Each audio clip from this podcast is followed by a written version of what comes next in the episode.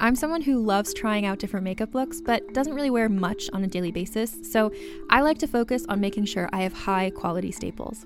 And whether you like a fresh face, full glam, or somewhere in between, you've probably seen Thrive Causemetics Viral Tubing Mascara. I've certainly seen it everywhere. You know, the one in the turquoise tube?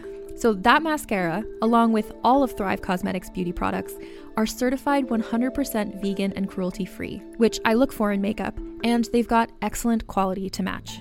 And something I didn't know from all the mascara videos I've seen is that for every product sold, Thrive Causemetics donates either that same product, another product that is needed more, or a monetary donation.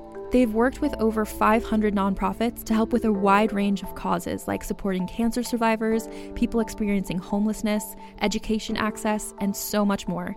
Knowing that makes me feel even better about using their products. And I do enjoy using them. Like I said, I like having high quality staples, and so my favorites are products that are multi purpose, like the Brilliant Eye Brightener. It comes in a bunch of colors, and I like using them as eyeliner, eyeshadow, and even highlighter. Thrive Causemetics is luxury beauty that gives back. Right now, you can get an exclusive 20% off your first order at thrivecausemetics.com slash thrive. That's Thrive Causemetics, C-A-U-S-E-M-E-T-I-C-S dot com slash thrive for 20% off your first order. When I got my first big check, I was driving a piece of shit Jetta, and I was like, all right, I want a car. I want to go to a strip club and I want to wild out. And my business manager said, no, you're not going to get a car. You're going to put a down payment on a house. And I was like, I don't want a house. I was the maddest person you will ever know buying a house. My business manager told me, look, you don't understand the music business. There's peaks and valleys. Right now, you're in a peak and there's going to be valleys. And I'm making it so that if you quit the music business, you can still afford your house. What's up, y'all? Welcome back to Rebel Radio. That was Cassie with her favorite quote of the week from this week's guest, Richard Vission. Richard is a pioneer of house music since the 80s. He's, he's the host of Power Tools, the longest running dance music mix show in the country. He's sold over 2 million CDs and he's produced over 40 number one Billboard dance chart remixes. Major Lazer, Steve Aoki, Madonna, Lady Gaga. This dude has Grammys. I don't know. He's he's got everything. And now he's on Rebel Radio. Live and direct on SoundCloud, iTunes, and you can get us on Twitter at Rebel Radio Net. And we're on Dash Radio Thursdays at 6 o'clock Pacific. Before we get into the interview, we're going to hear the EDM.com track of the week.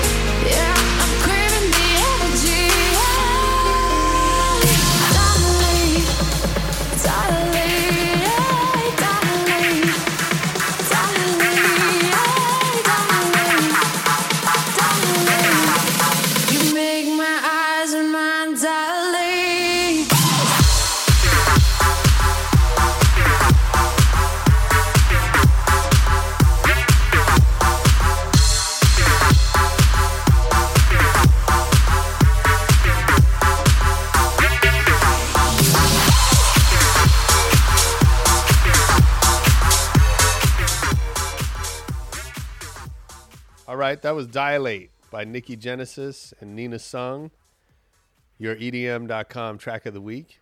And now let's get into the interview with Richard Vission. Welcome to Rebel Radio. My guest today is Richard Vission.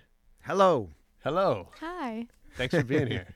Thanks for having me. I'm excited, and I've said this before, but I'll say it again. You know, we've known each other a long time, Yep. off and on, but uh, it's been many years. Sound like a relationship. I guess so. we were together back in the 90s, and then we hadn't seen each other for about four or five years in the early 2000s. No, but I was telling Cassie, like we, I think we met originally through URB magazine. Right, right, I remember coming to Power Tools in the '90s. right. Uh, Because we were like with Urban Power Tools, we were like advertising. We are doing Yeah, like yeah, things yeah. together back in the day, which was and cool. uh, so yeah, coming to the Florentine and Right, you know seeing that right. for the first time was a Right. You, I remember you and Raymond Roker. You guys Yeah. were like, "What sure. the fuck is going on here? There's 1,500 kids. Oh my god!" Well, that's what's the trip is Yeah. you know you read about this stuff, but until you see it, right. you know it's just a whole different thing. Right. And then uh, and then you know more recently we we share a close friend in in Dennis White, Static Revenger, There you go. who was uh, the, our first guest on Rebel Radio. As he should be. Yeah, he's awesome. Yeah. So and but is it Static Revenger or well is it's it Latroit. Latroit. Nah, Yeah. Yes. That's right. It's Latroit. We, His you- email you, even you gotta says have a lot of now. aliases. Yeah. That's important. We learned that it's an important lesson to success in the music business. But you know, even so, I'm still learning things. That's what I would say. Even though we've known each other a long time, I'm still learning things. So I was doing my my research. We do a lot of research here on Rebel Radio. Not always accurate. Right. I found that's not important. as long as we have information, Exactly. that's all that matters. yeah, that's basically. That's the real world. I'm just reading this book right now that said, you know, I, I shouldn't give myself away on this, but uh, basically that if you just repeat stuff that's not true enough, then people will just believe Oh it. anyway. yeah. No, it's it's it's the truth. Look at uh I mean, look at politics right now. That's right. Yeah. Yeah, Yeah. that's the example. Yeah. Yeah, Just repeat things. Yeah, and yeah, people will start believing it. exactly. Yeah. Um, so anyway, what I learned about you is that in addition to being a radio legend, a um, a uh, successful, noted remixer, producer, club DJ, but that uh, your first record was with the movement Yeah. Called was- Jump, Yeah, that was my first record. a record that I was I must have played that out, and I I, I never even knew that was you. ah. I guess I never watched the video because I watched it last night embarrassing. and saw y'all on stage. doing your thing. Yeah, they know. The girls yeah, know. no, the girls Oh, know that's about the cool. movie. Yeah. We about to make you jump. Only for the hardcore. Strictly for the headstrong. Are you motherfuckers ready? Five, four, motherfucking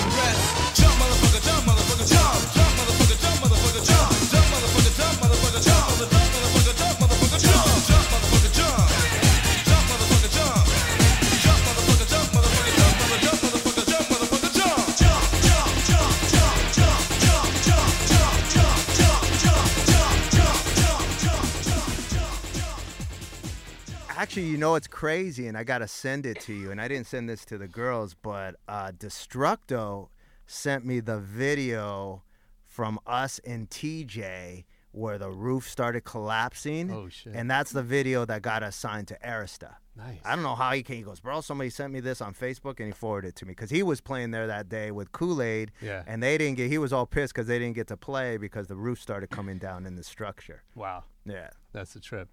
Yeah. Small so world. so for anybody that doesn't know, Jump is a is an early house classic. Yeah. Jump, motherfucker, jump. Was the proud, uh, so the proud dirty of those version. lyrics. Hey man, dude, that it worked on the dance floor, didn't it? Yeah, I mean, you know, honestly, how we came up with that song, I I was DJing at the Palace that time, which is now called Avalon. Yeah. And um, my friends were a bunch. I had like ten friends that were a bunch of idiots. That when I started playing techno, of course. they would start jumping up and down, and um, and I was just like, all right. So one time, you know, because my friends were idiots jumping up and down, I just got on the mic and I just started going, jump everybody, jump everybody, jump, and all of a sudden they got the whole club jumping. Wow. And when we went into the studio to work on a song, I said, Hey, I have this idea. We should do it like, uh, you know, I, I make people jump at the club. And that's how we, we literally did the song, I kid you not, in like four hours. It was just, I mean, there's not a lot. If you listen to the song, there's like Sure. eight tracks. Yeah, yeah, yeah. Yeah, sure. we didn't have a lot of technology back then, and Right. we didn't know what the hell we were doing. And we found another guy because I didn't like the way I sounded on the mic, so we found another guy to do it, and that was Hayes. And all of a sudden, we just put that record out. And and I used to slow down techno records. I used to play. You'll probably remember this. Oh, what was the record called?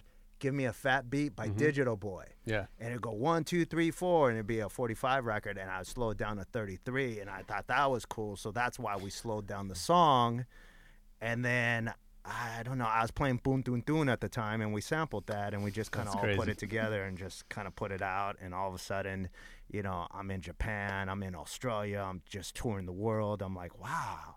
These records are easy. Music business is simple. I do this for a living. This is easy. Yeah. And then we put out the second single and went, whoa, whoa, whoa. Yeah, sure. That's the music business. yeah.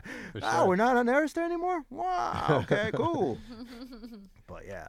What's that like when you when you're all of a sudden I mean you're a young guy and all of a sudden you're traveling around the world and like it feels like you know the world is is yours. Yeah, you know what? It's being, you know, growing up in like East LA and like, you know, not really doing much traveling and all of a sudden going to other countries as an artist is just, it's honestly, it's mind blowing. Like, you're in Australia and we're doing an in store, and I'm like, an in store? What the hell are we doing an in store for? Like, I can't even comprehend Right. you know what we're doing and all of a sudden we're driving down and i see a line a block and a half long i'm like what are all these fuckers lining up for? And the guys in the car is like that's your in store your record's like number 17 in the country. And i'm just like what? So it's just it was mind-blowing seeing all these things traveling. Um, and at the time you can't really you don't really understand it because i'm just i'm just a Right. kid from east la playing on the radio and you don't really understand how big a record is like Mm-hmm. mm-hmm. because there's not the internet to feel it Right. you know what I'm mm-hmm. saying? There's Yeah. not like in the internet you could go, oh, you know, my video has a million views, so you can kind of feel it. Back Right. then, somebody just tells you, oh, it's a big record in Australia. You're like, So okay. wild. You don't have you don't have people tweeting you. Right. You don't have Right. you just go, okay, it's big in Australia. What the hell does that mean until you actually go? Right. Yeah, if, it seems it seems like either like the homies tell you, Right. Mm-hmm. you know, or you, you walk down the street and you hear it coming out of a car, Yeah. or in a mm-hmm. club or something, but Yeah. otherwise you don't know. Yeah. So are you, you know, back in that time, like, are you able to kind of keep your head on straight, or, or Nah, you- you're not. There's no way. No. There's no way you're keeping your head on straight. It's just it's it's just impossible to be like, you know, in your early 20s and having success like that and being a guy. It's just impossible. Yeah, sure, sure. So it's just impossible. What was it? Was there? What was the first like, uh, you know, extravagant purchase? Just like, Um, when I got my first big check, I had luckily my lawyer said you need a business manager, and I was like, okay, what do I need one of those for? And I didn't understand, and so I got my first big publishing check, and it blew my mind because I was driving a piece of shit Jetta, and I was like, all right, Beamer, we're gonna roll, we're gonna do this. Yeah, you know, and I was still, yeah, was I still living? I was still in East LA when I got my big check, and my business manager said, um, I said, yeah, let's. I'm gonna go get a car, and she said, no, you're not gonna get a car. right, And I said, what are you, what are you talking about? And she said, you're gonna go uh, put a down payment on a house. And I was like, I don't want a house. That's a lot of responsibility.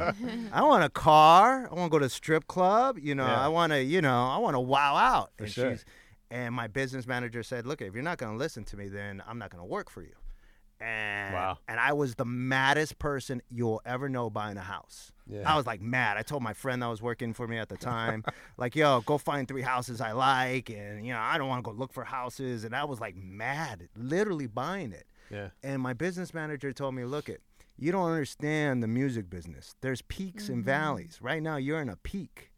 And there's gonna be valleys. And I'm making it so that if you quit the music business, you can go work at Ralph's and still afford your house. Yeah. And I tell people to this day, my house payment is thirteen hundred dollars Wow. And Yeah. it's not extravagant, but it's three bedrooms, it's a pool, it's a jacuzzi, You it's did right. yeah, it's the best thing ever. So I never, yeah, and I was driving around my, I was still driving around my piece of shit Jetta with the with the bondo And you were so staying on the pissed. side, and I had a house, and I was mad, and I really didn't understand that for about three years yeah, until I heat, I hit like a valley, and I went, Mhm. oh shit, I get it, yeah. I get this now, Right. Yeah. yeah. What do you do when you hit that valley? Do you just continue working, or Oh, do yeah, you like yeah. reconsider Nah. working at Ralph's? No, no, no, never, never, never. You just, uh, you know, music business. I've just learned that you just, you just got to keep on staying focused and just dig your head in and just go. Mm-hmm. Right. You know, and you can't predict the music business, but I've just learned that if you stay focused and you do and you try to do really good music, Mm-hmm. that stuff will there's things that are going to pop that you just don't expect. Right. And that's what that's what's happened in my career that I've just learned. So how'd you take us back to the beginning? How'd you how'd you get started, and what was your first DJ gig? Oh, my first DJ gig. I don't even my first DJ gig was probably some house party on my block for my friends. Yeah. Um How'd you discover DJing? You know what? In my high school is really crazy. At the time that I grew up in East LA, like in my high school alone, there was 50 DJs.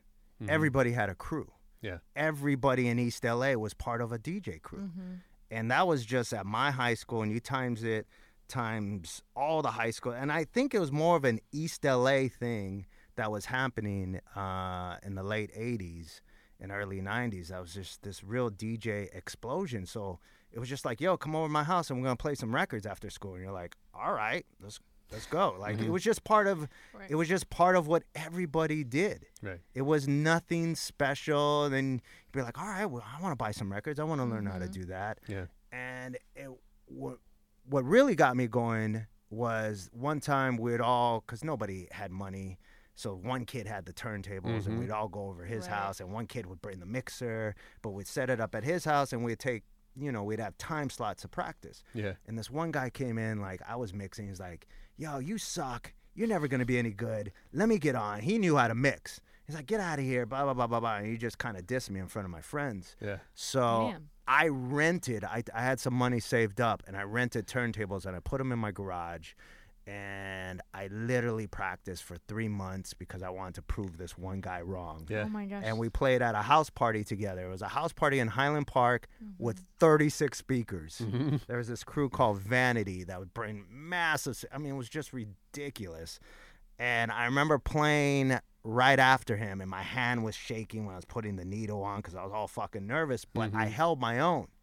I was almost as good as him, but and this guy had like he had been playing for four years. I didn't beat him that day, but I knew I was onto something. Right. And soon after that, I I just in my crew I got better than the DJs at my school, and that's how I started getting some recognition.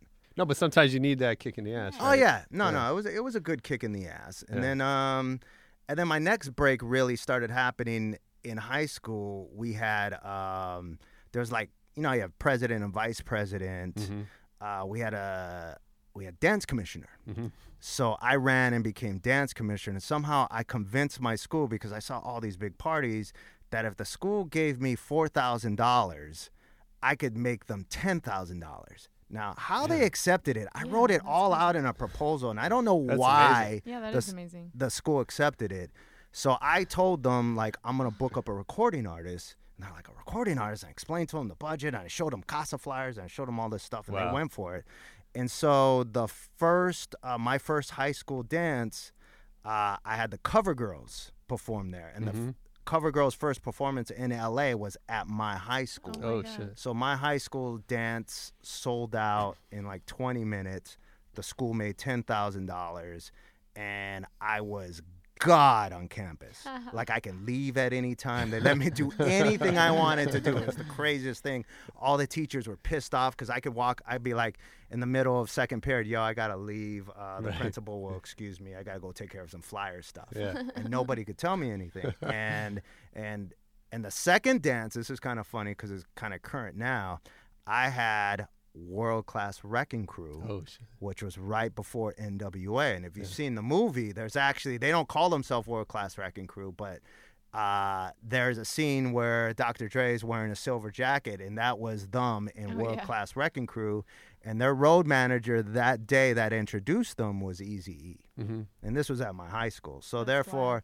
I was doing all the, like at my high school we had uh, JJ Fad. I had all these different artists, and that's how I got involved with radio because radio wanted to be involved with my school dances. Oh wow. Oh, wow. And that's how I got like an internship at KDAY, and then that led to my internship at Power 106. Nice. And that That's was what year? awesome. What a At great Power? story. This is like 90, 91. No, no, this is before that. Shit, this is like 88. This is 88. Wow. Yeah. Damn, my high school never did anything like that. That's cool. Yeah, they stopped doing dances like that like two years after. It was just, Why? That's awesome. yeah. But I think it was the time. I remember, you, you know, at my school, like we would have dances during lunch. Right. Just the in the noon courtyard, dances, yeah, DJs. Yeah. What school did you go to? Well, I grew up in San Francisco. Okay. Right. But there's a lot. There's like five big DJs that came from my high school. Right. Like all the kids on Power. Now they moved to uh, whatever the new station is. right. But like they were, uh, or on KMEL. Like Right. they, they all went to my high school. Right. And so at lunchtime we would have DJs and you know Right. breakers and Yeah. all that stuff. I think it was just the time Yeah. Yeah. when that was happening. Yeah. It's It was amazing. a good yeah, it was a good time. I mean, it was a good time to uh uh to be cre I, I it was a good time because we didn't know what we didn't know what we were doing. Right. And there was no and at that time there was no like I want to be this DJ traveling because there was no traveling DJs. Mhm. You either had Yeah. a residency. That was like the big thing is to get Yeah. a residency. So we didn't know what the hell we're doing. So you know, fast forward to when I put out my first record and I started traveling. I had nobody to call like, "Yo, hey, what should I be doing?" Like, there's Right. just nobody to give me advice Yeah. Right. because it was kind of unheard of at that point in time. Right. Yeah. Yeah. And so, uh, you know, back then, kind of mid late '80s, we didn't have there wasn't dance music as a genre. No. So no. what were you playing? Uh, I was playing. I was playing freestyle. Mhm. I was playing Miami bass, and I was playing uh, what we call old disco, but a lot of people think of Bee Gees as old disco, but Yeah. it was more like Lime, Trans-X, New Order, Mm-hmm. uh, stuff like that. And I was gravitating to that. And it was right after high school I dis- discovered my first house record, but I didn't know it was called House. And it was a song uh, by Adonis called No Way Back. Mm. That my friend, he was part of a record pool and we're going through his records. And I was just like, what is this? Dum, dum, dum, dum, dum, dum, dum. I go, can I have that record? And I had no idea what it was. Right. I just knew it was just infectious Yeah. and fast forward like about two years later i got a flyer that said uh, mayan new york dj frankie bones Mhm. and i was like oh i want to go see what a new york dj is let's go see so i went i went to go see frankie bones and it just blew me away he played four hours i stood on the dance floor for the whole four hours and i recognized three songs and that was just like what the fuck is this Yeah. and I went to the record store the next day and I said on a Sunday, and they didn't have turntables. They had rented them out. It was a three day weekend. And I said, Do you have house music? And they're like, Yeah. And he goes, um, I can't play you the records, but I'm going to give you four records. uh, if you don't like them, you can bring them back. Oh, that's cool. And I said, all right. And he gave me uh, This Is Acid by Maurice Joshua. Mhm. He gave me uh, Can You Feel It by Todd Terry. Uh, I'll House You by the Jungle Brothers.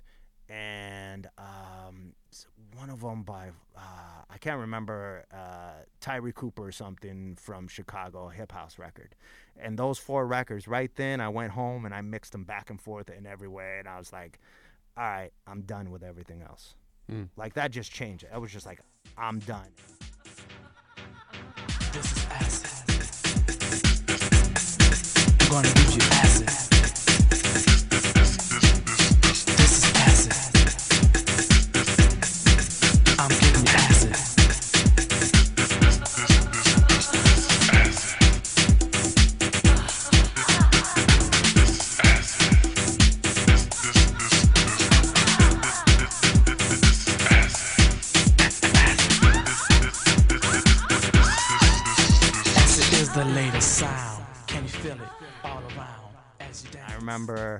Started buying all these techno records because I started realizing what techno was.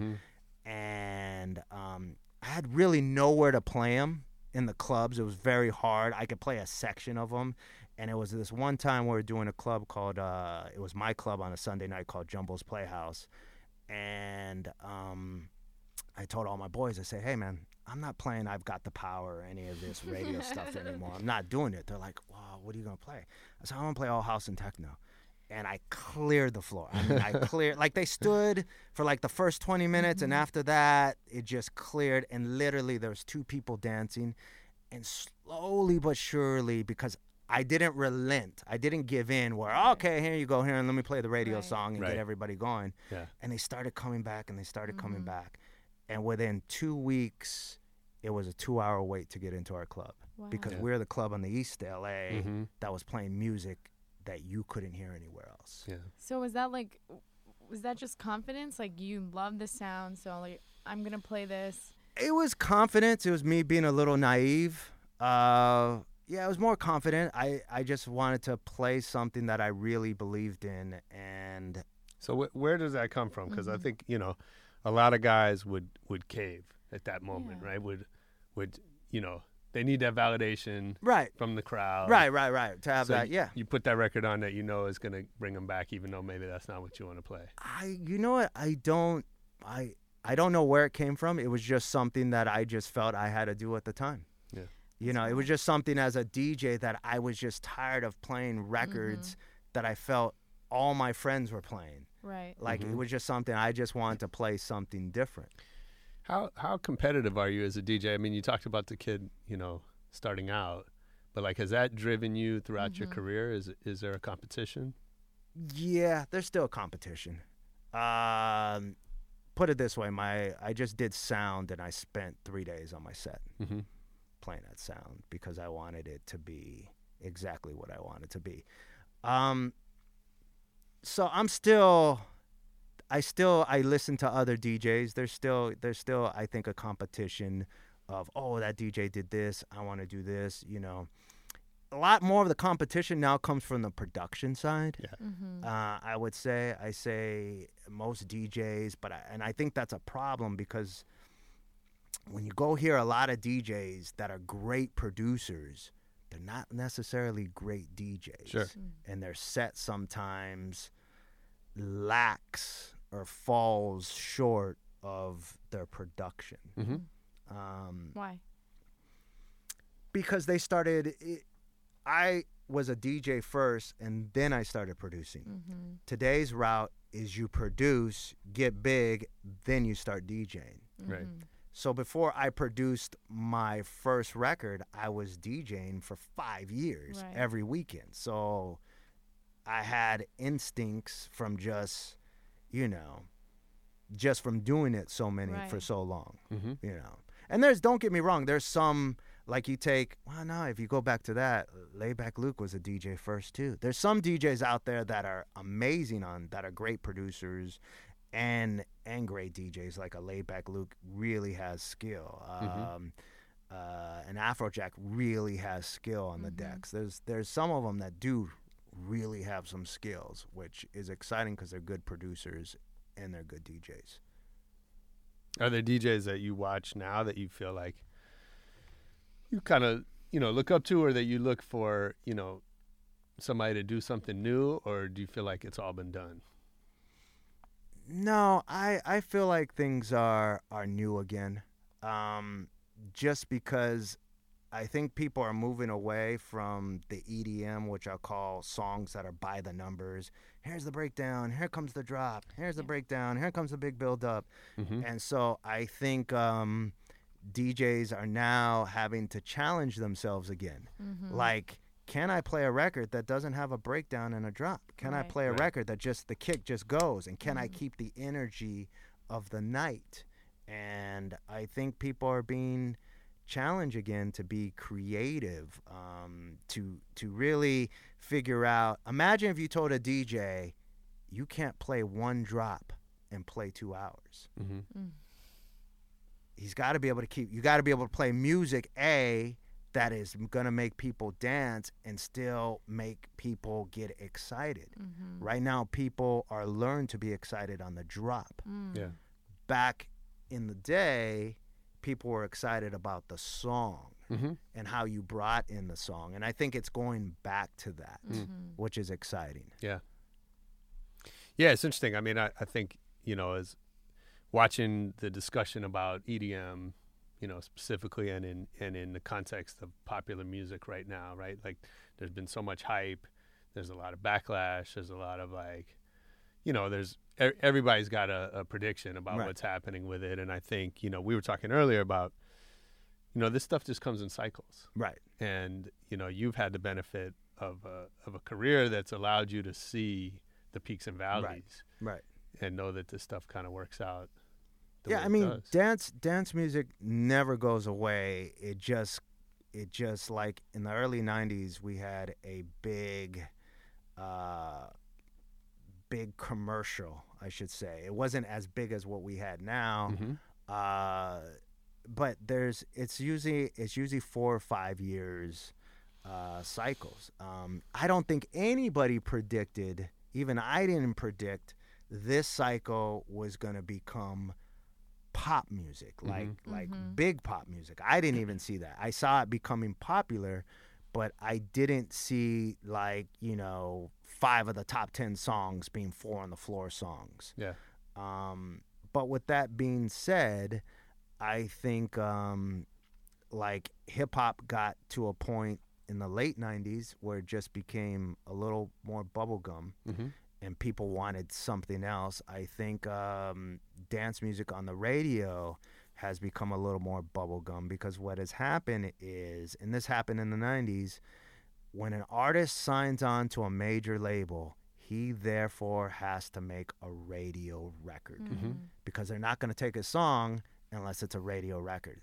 And that's where the rub becomes because the songs that became pop, they weren't trying to make a pop record. Mm-hmm. Like Right. like Afrojack wasn't trying to make a pop record with Eva with Take Control. It mm-hmm. was just a dope record that became big in the clubs that crossed over. Mm-hmm. The rub becomes okay, I'm gonna make a radio record. So then all of the stuff that has come out in the last year has been really safe and the kids have gone, okay, this isn't the coolest thing in the world. And so now you're starting to see the cool stuff now that's going to radio is the Diplo, the the Snake, um, you know that stuff because it's just interesting. And they weren't trying to make pop records. See, Right. Diplo's not trying to make a pop record. Uh, Snake's not trying to make a pop record. It's just records that cross over on its own. It's when you sign to the major and you try to make that pop record. That's and I've done it. I've done it twice in my career, and it flopped both times. Yeah. Right. So that's where you're starting to see. I think you're starting to see. Uh, you're going to see a decline of EDM four on the floor at radio over the next couple of years. Um, but you're going to start to see some some really cool underground stuff, and I guarantee you some of that underground stuff is going to pop. Sure. Because it's going to be so cool that the kids are going, this is the coolest stuff, and it's going to rise and it's going to rise, and you're going to see a couple of cool things pop that way. So how do you back to the question like how do you keep your head in the midst of all of that right you said a couple times you get caught up Yeah. but like how do mean, you you- stay focused as a, you as just a learn. I mean, you just learn. You make you learn from your mistakes. Yeah. I mean, what it comes down to, you know, I, I made a couple of huge mistakes in my. I did this one project uh, called Pure Sugar. It was the worst thing I'd ever did. We'd signed to Geffen. It was the absolute. It was me trying to make dance music for radio. Mm. It was the absolute worst thing that I've ever tried to do. Um, Why'd you do it? you know what? Yeah, a major label came and signed us off a cool record. We had this cool record called The Feeling Yep. that that blew up. Right. I'd signed a uh, I signed a publishing deal, and they're like, "Yo, Major wants to put out this artist," and we're like, "All right, let's do it." All right, so all of a sudden we need something for radio, and you're like, "All right," you know, everybody in their head, their ultimate goal is to be on the radio. Right. Mm-hmm. That's the ultimate goal. Sure. So you're like, let's do it. Let's be on the radio. I'm going to be on a major label. Um, Did your gut tell you like maybe not to do it? No, not at the time. When I knew we had done something wrong is when I saw the video for the first single, and there was like midgets and rainbows, and I knew I sat Videos there- don't lie. I sat there and went, "Oh my god, this is the worst mm-hmm. thing." And at the same time, at the same time, I was remixing. I kid you not.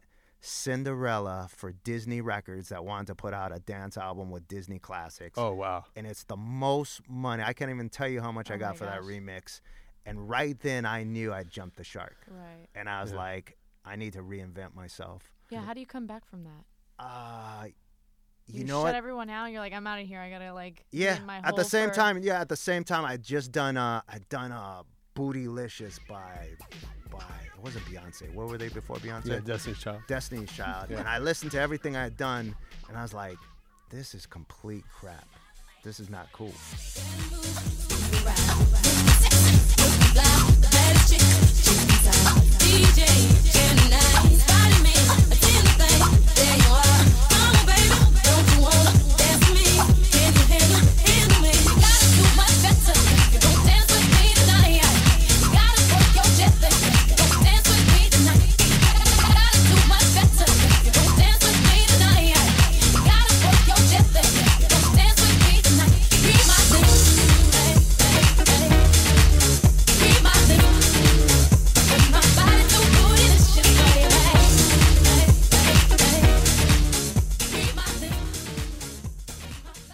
I went I went back and Yeah. reinvented myself and said, okay, I got to start doing cool stuff again and do it for the dance floor. And, and I focus every time I reset, I focus on the dance floor Yeah. because that's where you lose focus. Oh, I'm making a record for this. I'm making a record for that. Mm-hmm. And luckily now I've learned to separate the two. I've learned to make stuff that, you know, that is strictly for the dance floor.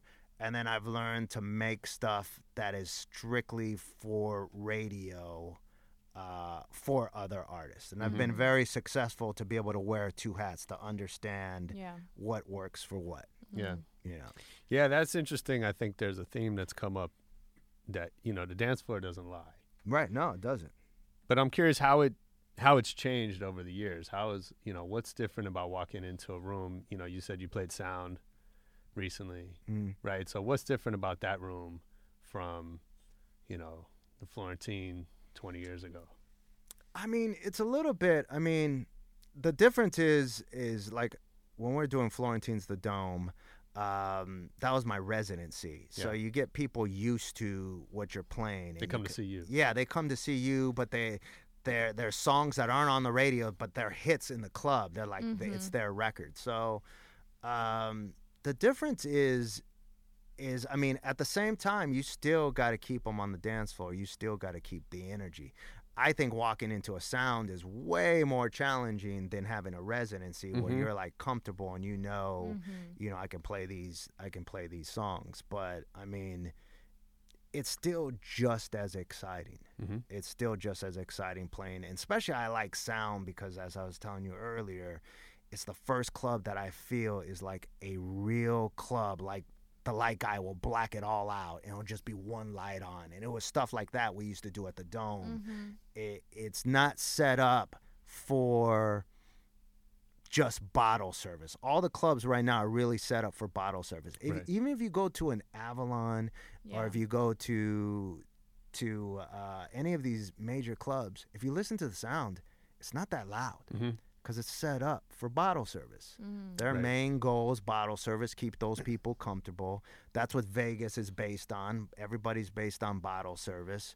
And you know, and that and part of and that's the reason why the DJ rates went up so high. You know, mm-hmm. they kept on going up, so they had to get bottle service. So they all kind of work with each other. And I think sound is like the first club I've felt that is a cool club where the music is banging, but they're more based on what's happening on the dance floor. And I really like that. Interesting. Yeah, at least that's my take on it. Yeah. Mm. Nice. And so uh, you may not remember this, but you know, I had the opportunity to book you for a party once. Um, 2000 probably at Dominic's. Dominic's, is that a club in It's LA? that restaurant on Beverly. Right next to Jerry's. Or next to where Jerry's Deli. Used to be. It was like a Grammy thing we did. I think it was a friends and family party. Maybe. Y- Yeah, I mean, Yeah. it, it Did all you give me blurs. free food? Probably. I think we paid a very small amount. Um, but you know, I remember that because you know I had seen you play at you know at big rooms, Right. And you kind of do your thing, and you have a very like you play you know pretty high energy, Right. And this was a you know small room in a restaurant, you know, industry crowd, not really that, and not So that I I was- was nervous. I sucked. No, you know what was amazing is first of all you didn't play house music, you played like old school. Um, Shit. you know, probably some disco Right. and, and that kind of like I remember it being different Right. and I just never I had never seen anybody mix like you, like as fast. Like you drop Right. into a record faster than anyone I'd ever seen.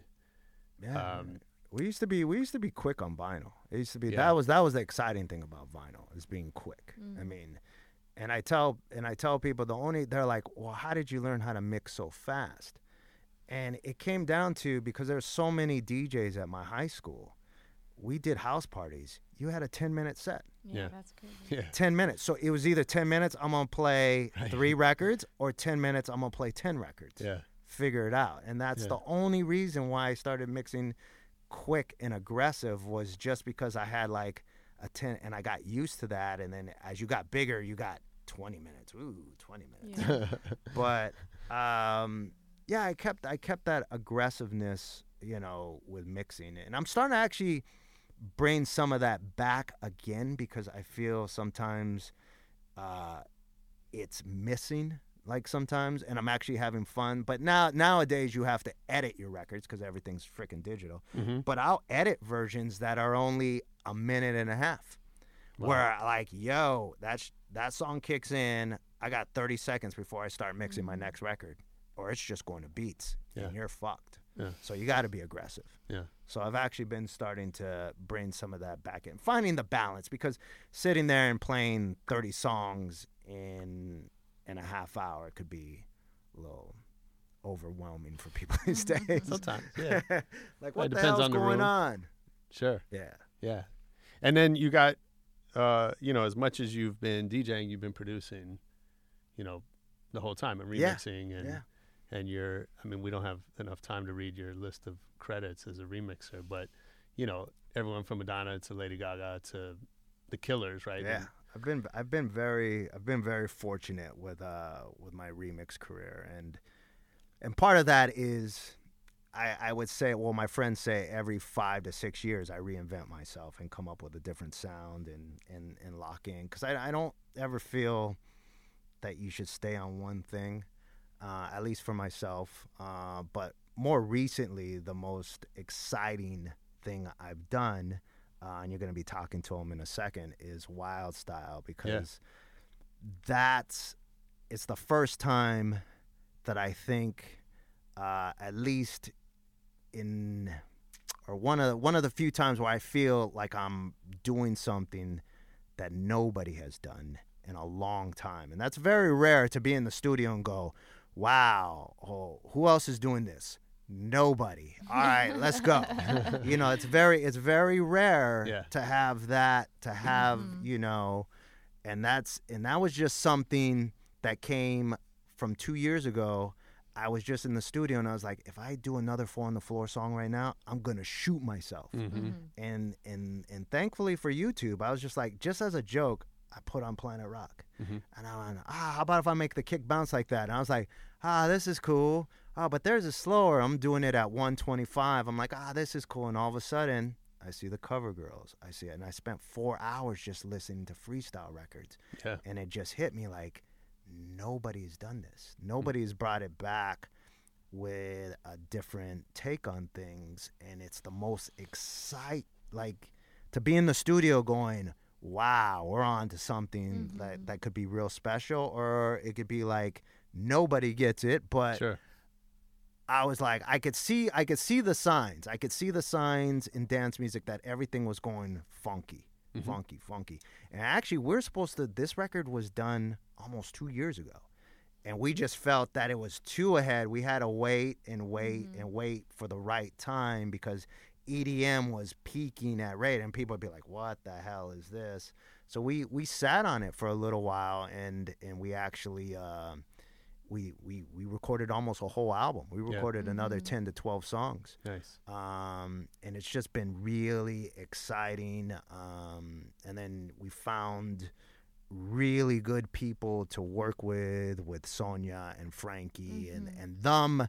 You know, it, it's one thing to to make a piece of music, and a piece of music can only be a piece of music. But to watch uh, Wild Style bring it to life is amazing. To watch, to watch, to go to these high schools and watch the girls perform and watch, you know, a 16 year old, you know, girl come up to them and go, "Oh my God, you guys are the best thing in the whole wide world." It's it's amazing. It's like cool. you know they bring the music to life, and that's been even that's also the other side of it that's exciting because it's one thing you produce a song and you give it to somebody, but it's one thing to see them bringing it to life is is has been pretty amazing.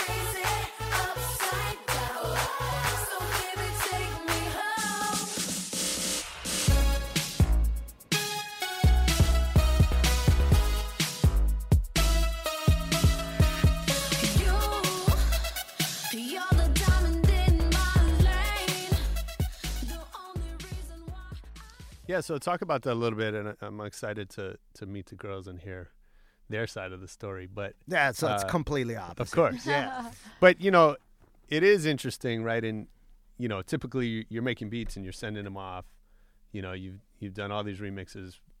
Presumably, most of the time the artist wasn't in the room. No, never. Um, and so now taking the role of developing an artist, right? And, Yeah. and thinking not just about the song, which obviously is important, Right. but about the artist and, and all that. And so how does that how does that change your process?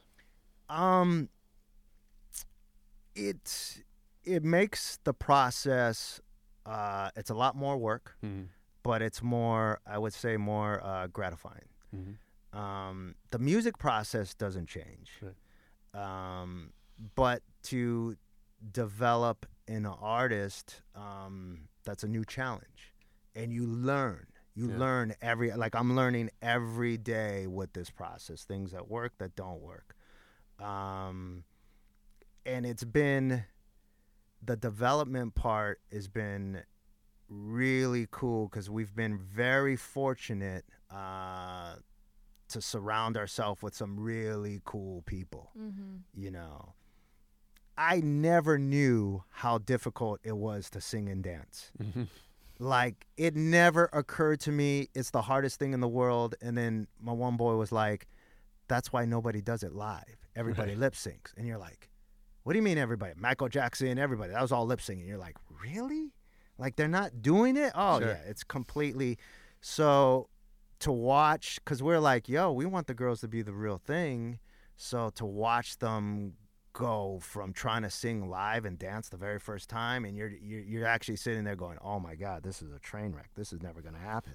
Like, because you don't realize how hard it is. You Yeah. don't realize the first time, and then you'll see you'll come back to two rehearsals later, and you'll be like, oh my god they improved 100% and you Yeah. go like four and you just start to see the process and you start to see it go from like because i've never been at the beginning stage. I don't mm-hmm. understand seeing an mm-hmm. artist trying to sing and dance for the first time. Yeah. Mm-hmm. like it's almost like telling a producer who's never produced all right here's the drums here's this. The first beat he's going to do that first day you're going to be like oh okay. Yeah. but he's going to keep on if he keeps on doing it every day Yeah. a month later you're going to be like oh that beat's pretty dope. Hmm and to see that and to see that development from the girls and watch them just grow as artists and really sing and dance and then hear other people go oh my god your girls are really singing and dancing. Holy shit.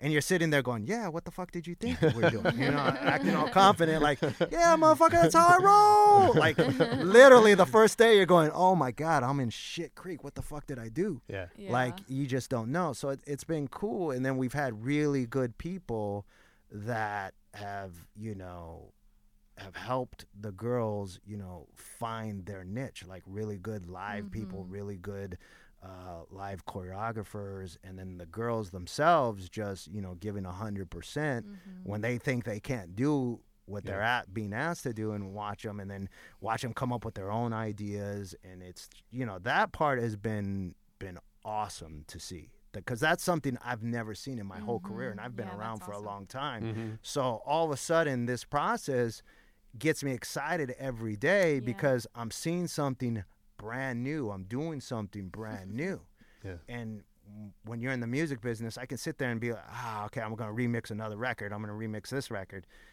It, it's exciting, but it's not exciting because I'm not learning anything new. I'm just, you know, going to put my take on that record. Yeah. Um, but watching an artist, you know, start from zero and grow, Yeah. that's been really exciting, Mhm. you know, and, and So did you remember when when you're you know you're looking at that first performance and going oh shit like did you remember that when you started out you weren't very good Oh yeah, yeah. No, there are certain things. I there are certain things that we knew that was gonna be, Yeah. you know, that you just have to get on stage. So what we did, because we knew we were gonna have some of those things, yeah uh, we booked them up at clubs, kind of on the down low.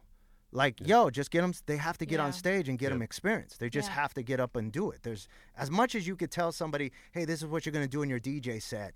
When you get on stage, you're you're already- Mhm. you're Yeah. shaking. as much as you practice, you, oh, I got this. Yeah. It just becomes a whole different Yeah, feel. So, used yeah, we gave them some room to to to get experience, Mm-hmm. and um, and the girls have been doing amazing. I mean, they've been in front of like eight thousand people now, Yeah, so they know how it is to be in front of eight thousand people and to be in front of two hundred people, and it, it's just like anything else. It's just a matter of doing over and over again. Yeah. Mm-hmm. So helping them, um, helping them win in those situations, and it's not even no, not necessary. It's just mm, helping putting the team around them. Yeah. Yeah. Because I can't sit there and say, "Yo, uh, think up," as Right. as Homeboy would always say when they sing, and I learn from them.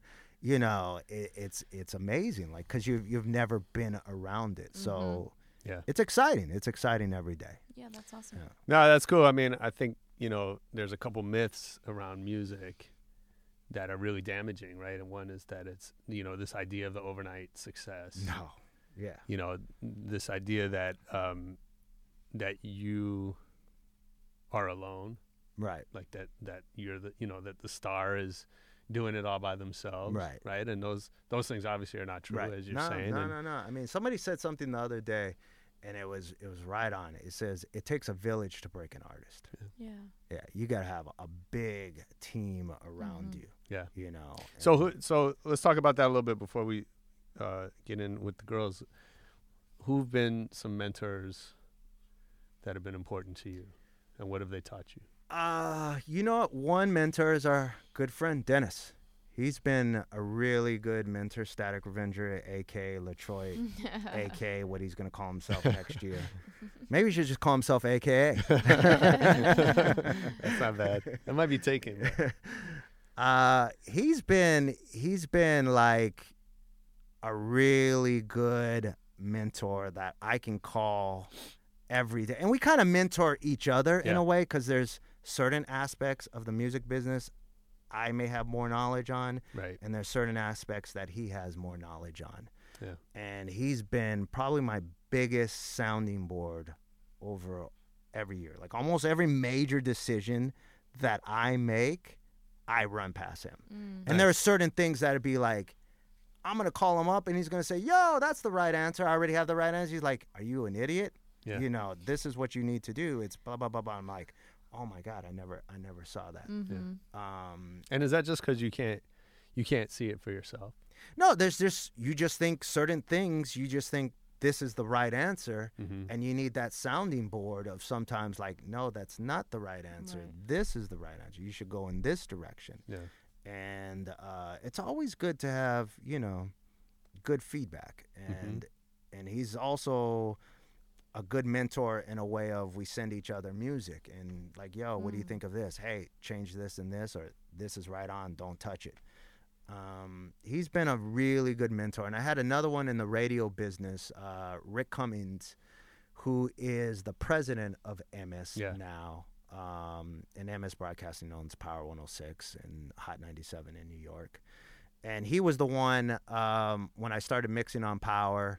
He came in, they blew out the whole um, music staff, and he came in from Indianapolis, not knowing anything about LA or LA radio and I watched this guy just rebuild it and and and the station had really dropped off and fell off the map on the ratings and he rebuilt it. And just watching somebody that didn't have the answers figure out the answers. Mm.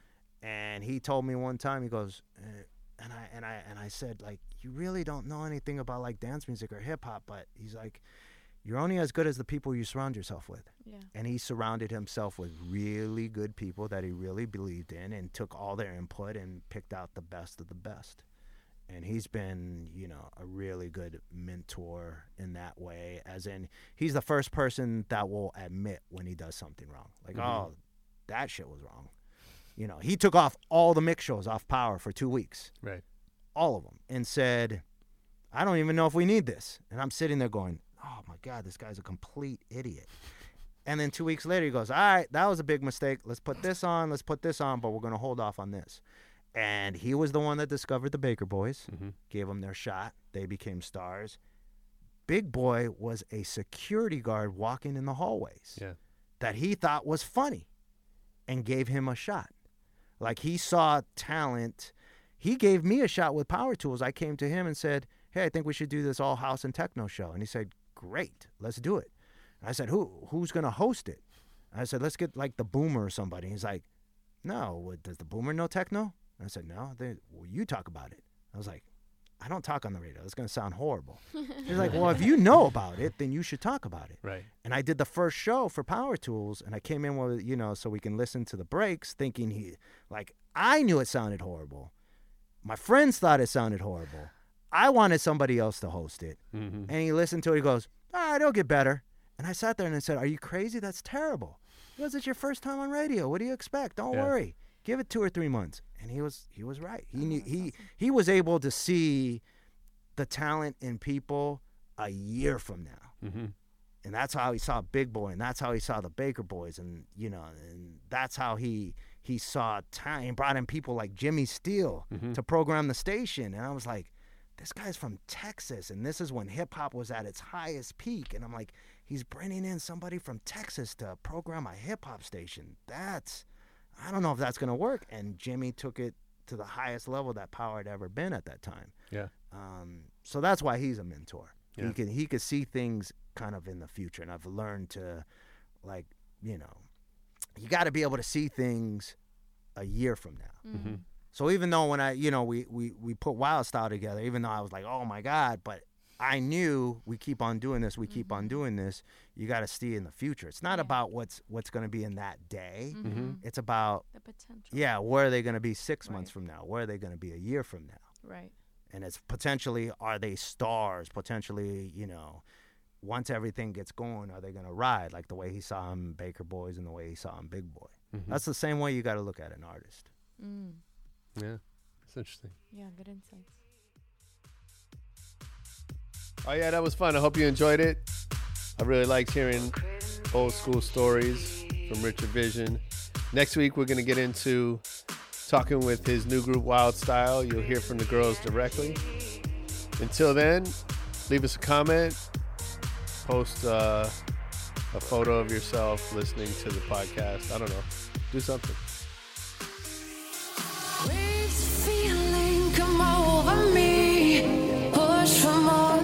A scene. I'm craving